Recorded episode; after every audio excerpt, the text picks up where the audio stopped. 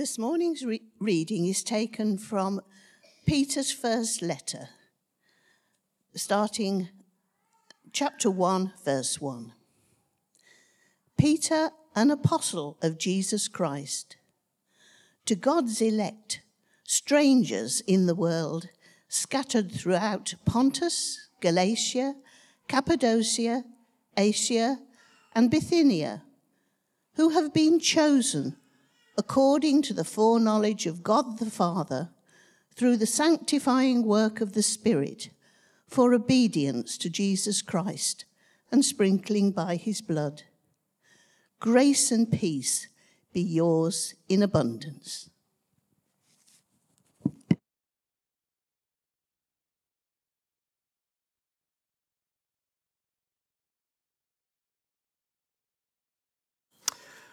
Thank you, Dot and Ian. We've already uh, touched on the fact that we're beginning of a new year, and you've looked and thought about some of the commitments that you're hoping to keep. As you look into 2020, what emotions does that stir within you? Is it excitement, hope, potential? Maybe there's a bit of fear, anxiety, maybe a mixture of all of those. We've thought about some commitments that we might be making. I hope that we might be not, not be like the estimate of 80% of New Year's resolutions that are broken by the middle of February. That's the estimate. Most people revert back then to life as it was before, often with feelings of failure and disappointment.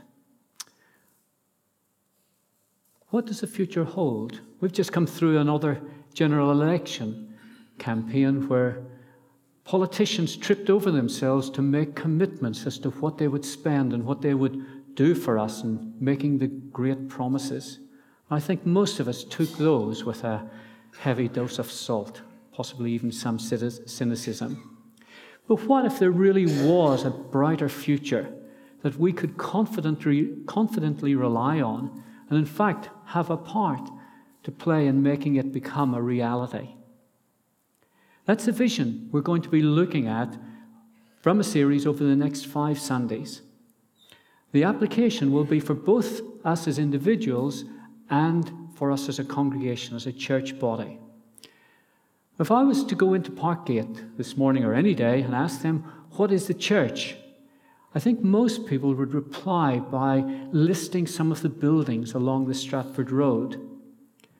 That opinion or that view is reinforced by the maps that we have. If you can see on this one, it just shows the Methodist Church, the location, even in subtle ways like the Christmas uh, lights along the Stratford Road, where outside each of the church buildings there are lights and a cross. But I'd hope that most of you this morning would be aware that the church, the biblical concept of the church, is not the building, but the people. And the Greek term used for church in the Bible, both the, uh, the Greek translation of the Old Testament and the New Testament, is the word ecclesia. In fact, it occurs 114 times, I'm told, in the New Testament. I haven't counted them. It's not a new word coined by Jesus and the apostles, but was a word that was in common use in Greek society. In its basic form, it means called out and was originally applied to a regular assembly of the body of citizens in a free city state, where they were called by the herald for discussion of and making, making decisions for public business in that particular area. So Jesus and the apostles simply took that word and had applied it to a gathering of his followers. And it's very important to have this view fixed in our minds of the church being people rather than a building. They are people who are called out. And we're called by God from all of the nations around the world as a group of people to follow and obey the teaching of Jesus.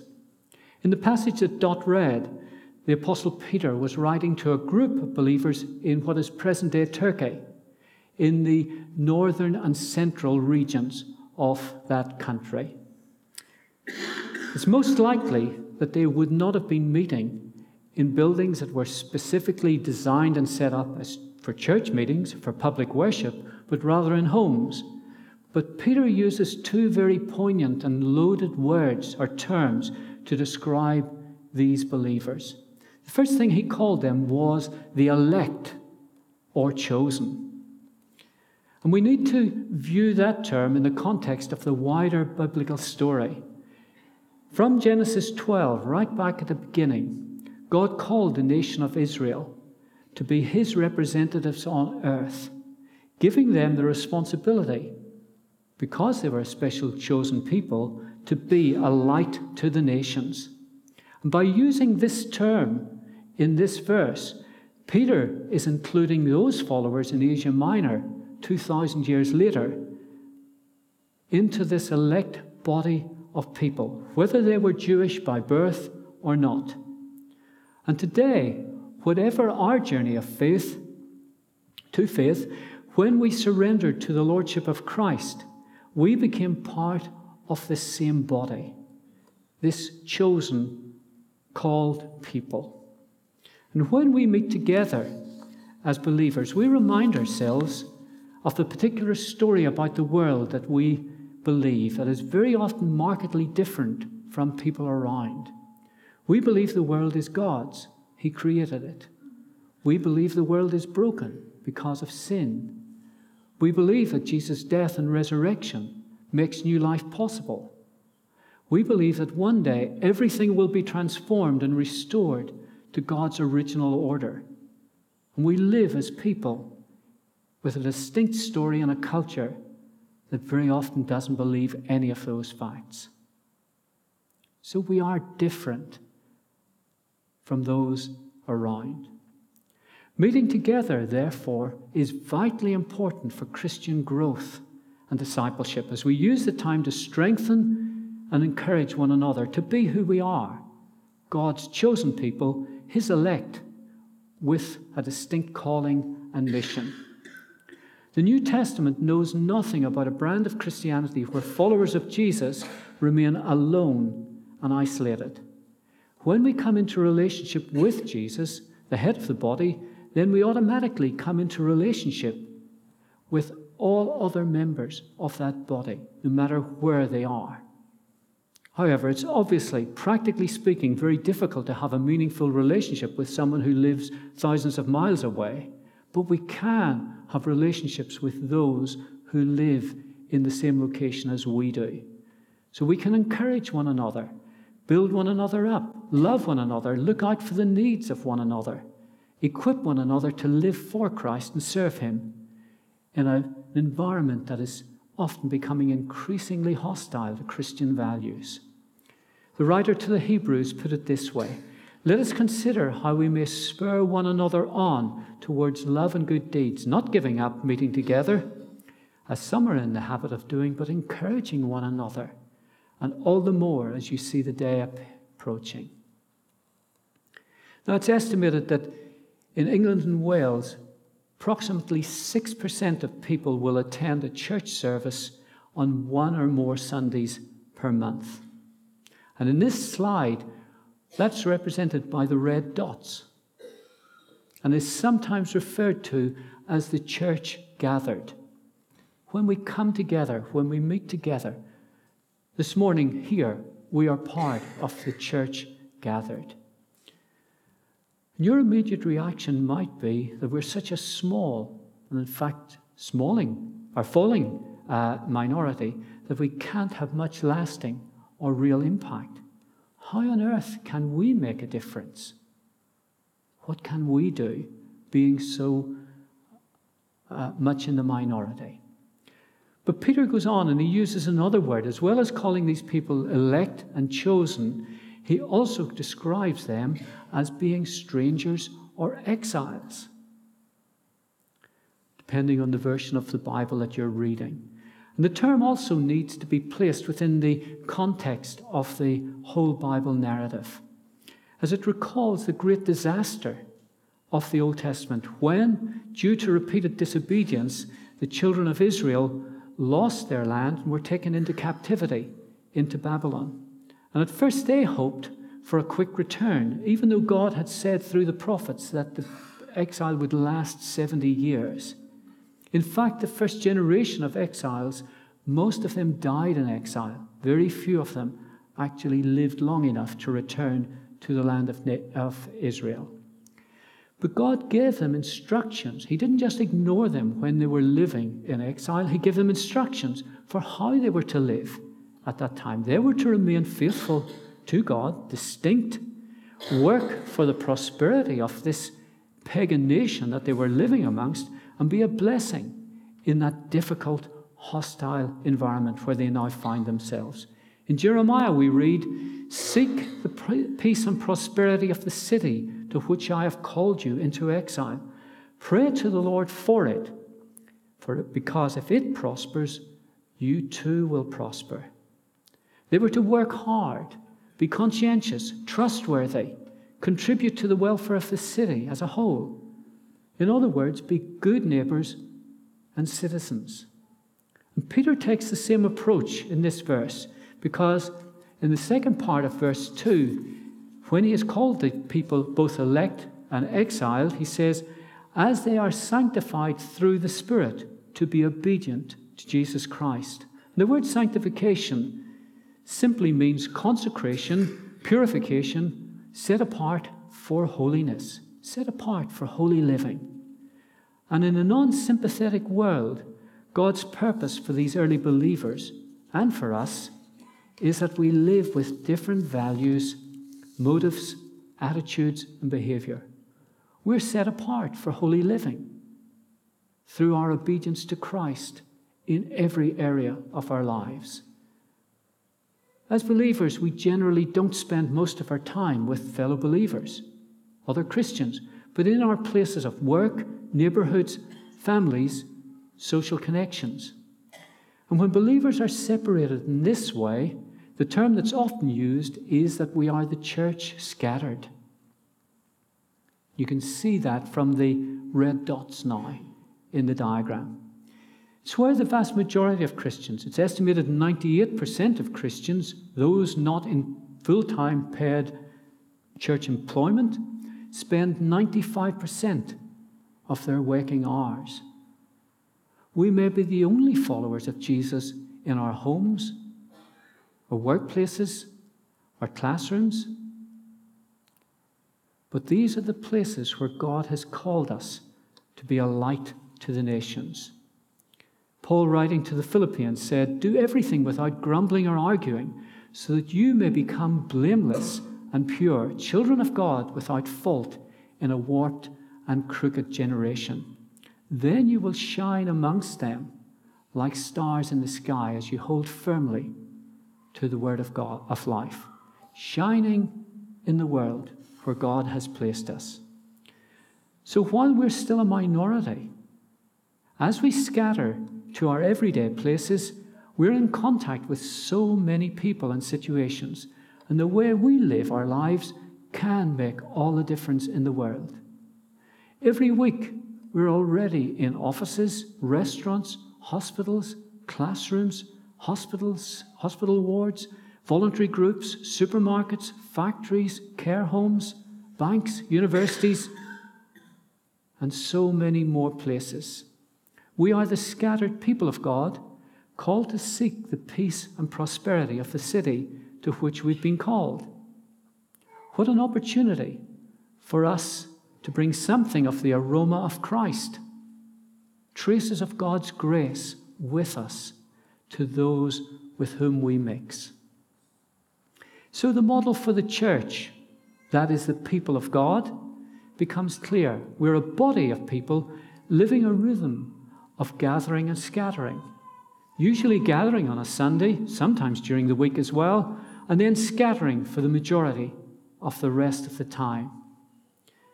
To live as God intends us, it's important that we don't grey out lose our distinctiveness, and become the same as the surrounding culture. But to lead fruitful, productive lives as followers of Jesus, two things are essential. Firstly, we need to own those places where we find ourselves.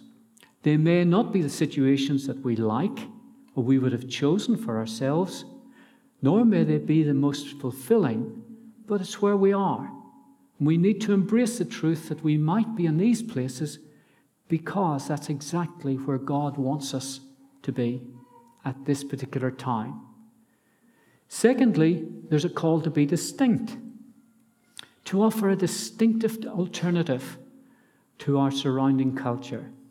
When we gather together on Sundays or during the week to sing and speak about a different story of the world, one that is fallen, redeemed, but with an eternal future, we need to remember and take this story with us Monday through Saturday as well. So, despite being this small minority, Christians can make all the difference in the world for Christ, wherever we are, whatever we do, whoever we are, as together we grow. And these will be the theme of our services over the next five Sunday mornings, called Frontline Sundays. This is whole life discipleship, not just discipleship on a Sunday or when we're with other Christians, but whole life. A working definition of a disciple is someone who is learning the way of Jesus in their context at this moment. Because discipleship never ends, we never arrive this side of heaven. We're always learning more about God and more about how to live and respond in our locations. Disciples are formed in situations that demand wisdom, perseverance, and culture and courage. They're the everyday places where God calls us to live out our everyday responsibilities. They're places of opportunity for the reality of God's kingdom to break in. There are front lines. That term originated in a war setting, but it's now often used in other settings or other contexts. And all of us, every one of us, have front lines, no matter what stage of life we're at. In fact, most of us have multiple front lines. Just some examples, as I said, begins on the uh, war front, but run through the slides, Raj, please. In a classroom, in an office, in a hospital. Next slides, please.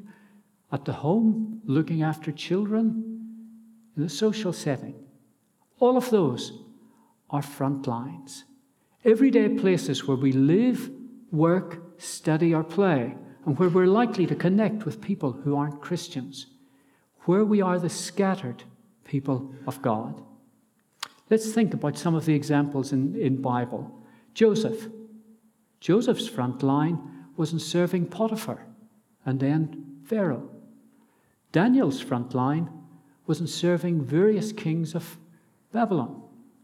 Miriam, her front line was as a, as a nursemaid to Moses. Ruth, as a carer for Naomi and working in the cornfields as a farm laborer. Ruth, David, sorry, Ruth, uh, David, shepherd and ruler. Mary, wife and mother. James and John, fishermen. Onesimus, as a slave. Hopefully, you're getting a picture that our front line is each of us have front lines wherever God has placed us. I want you just to stop and think for a moment or two. Where is your front line? This is the part that gets scary. Paul told me I should use a roving mic. So I've primed a few people just to make sure that it's not total silence. But if you want to give an answer where you think your front line is, just one word is all we need. Put a hand up and I'll come to you. Uh, at the moment, it would be in the workplace and try my best to lead my team the way God would want me to. Thanks, Mark. Um, being at uni with people who aren't Christians. Thank you. Anyone else? Long run down here. Be thinking as I come round. Thanks, Ian. Uh, I'm doing more volunteering, so other volunteers that I come across. Thank you. Anyone else? Any others? Where's your front line?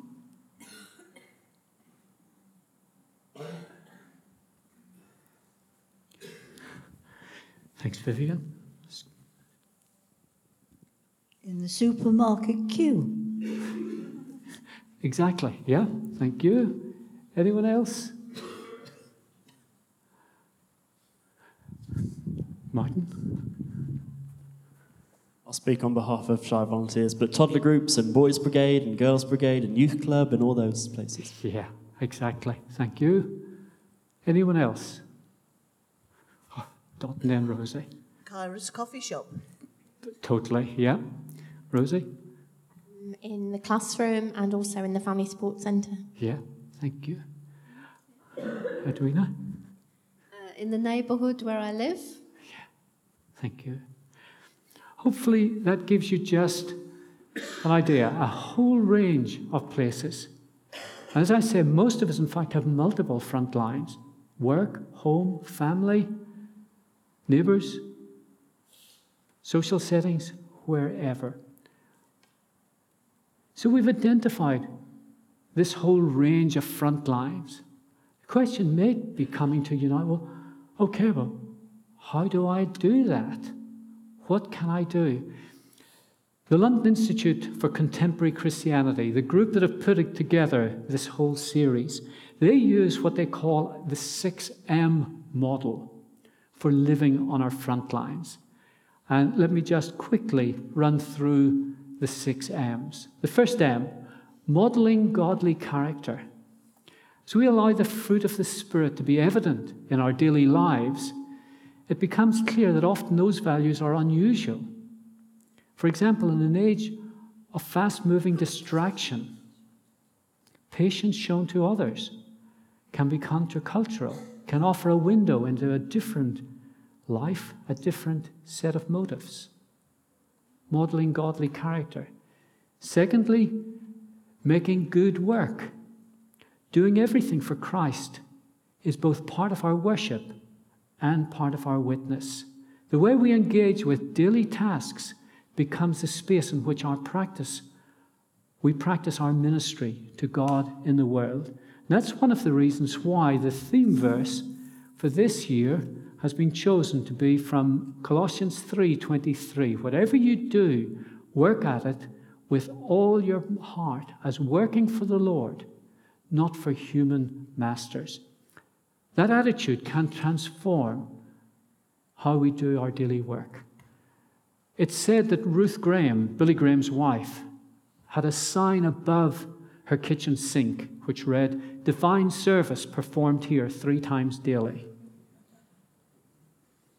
She had got the idea of where her front, one of her front lines was and how she could live godly values in that. The third M, ministering God's grace and love. Going the extra mile can be costly, both in terms of time and emotional energy, but it's part of the call to live sacrificially for others in the very ordinary day to day contexts we are in. Fourth M, molding culture. We know that life isn't perfect. We're called to live resiliently in the world as it is, not as we wish it was. There are times, however, when, regardless of our official position in an organization, we can change how things are done in our bit of the world. Or we can change things, how things are done at home or in various societies that we might belong to. In a workplace, for example, if everyone takes an extra 10 minutes for lunch, we can stick to the allotted time. If everyone else swears freely, speaks with innuendo, we can model purity of speech. When we can mold culture, even in what might seem a very small way, we should. And the fifth M, a mouthpiece for truth and justice. Most of us aren't able to do this on a national or international stage. Yet every day when we commit, when we combat lies, snuff out gossip, or work for justice for others, we're living out some of the central values of the kingdom of God. A person I know well was suffering badly from depression. And he was fired from his role during that period. Fortunately, I have to say it was a Christian organization that fired him. He was in no mental state to fight his corner. But my previous boss took up the baton for him. And it was obvious that he couldn't return to the same organization, but he won a substantial financial recompense for the unfair treatment that this particular man had received. And then, sixthly, the sixth M, messenger for the gospel. There are times to explain why the message of Jesus is so compelling. We can describe the difference he has made in our lives and how we see everything differently because of him. The gospel message needs to be explained by a verbal account. Actions are not enough.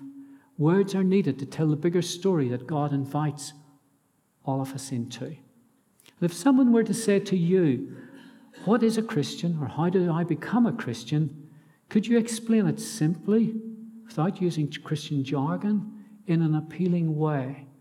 There are lots of good resources out there to help us.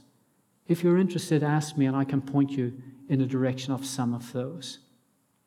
So we've got these six M's. If you would like a copy of these, uh, let me know, and I'll make sure I'll either email it to you if that's possible, or next week I can have copies of them available uh, for people to take away. So, being part of a church is essential. As both the elect and exiled people of God, there's a double aspect to our existence gathered together and scattered.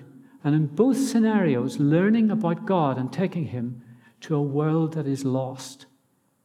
A world that sets its own values, its own standards, changes its values, looks for pleasure and satisfaction in all sorts of ultimately non satisfying pursuits, and a world that will eventually end up in eternal separation from a holy God when He returns to restore and renew all of creation. We can make a difference.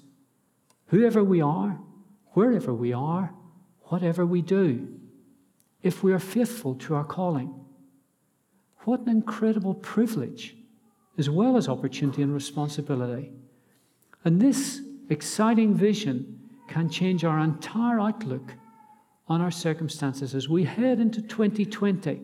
If this is the attitude, if this is the commitment we make before God and give control of our lives over to the Holy Spirit to enable us to live obediently to Jesus, wherever we are, whoever we are, whatever we do, we can be part of making all the difference in the world. Raj, the DVD, please. Over a month, around 6% of the UK gather together to worship Jesus. It feels like we're too few to make a difference. But the reality is, Monday to Saturday, God has us, scattered in the world, connecting to hundreds and thousands of people. So, wherever you are, whoever you are, whatever you do, you can make all the difference in the world. And on Sundays, when we gather together, we strengthen and empower one another to be sent out again for life on our front lines.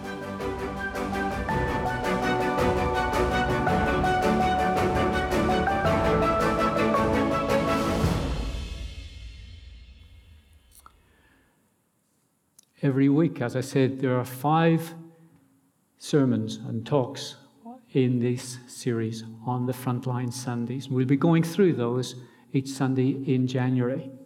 Each week there'll be a takeaway from the message to remind you of what it said. This week it is a little coaster. And you can see the scattered red dots. Take it to your front line. Place it somewhere so that every time you have a cup of coffee, it reminds you of why you are there. The six M's as you lead your life. Remember those six M's. It doesn't mean that I say, oh, I'm just doing one of those.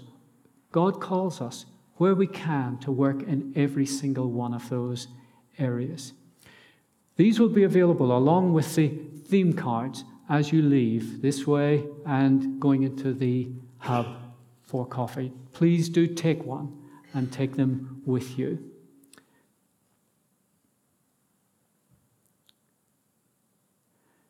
Let's pray.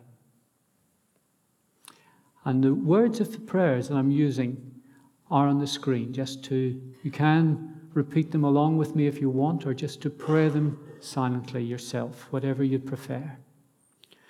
But thank you, God, Father, that we are your church, the body of Christ in this world. We're grateful for our Sunday life and the worship, fellowship, and teaching that equips us for the days when we're apart. Help us to see afresh the possibilities of our everyday lives.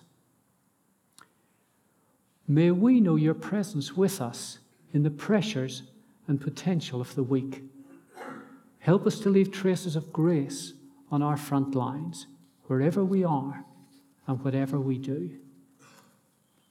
We pray for the grace and humility in every circumstance of our lives, whether we work for others, are self employed, in between jobs, studying, or at home as caregivers, living with illness or disability, or in retirement. Help us to do whatever you ask, remembering that you are our Lord. Amen.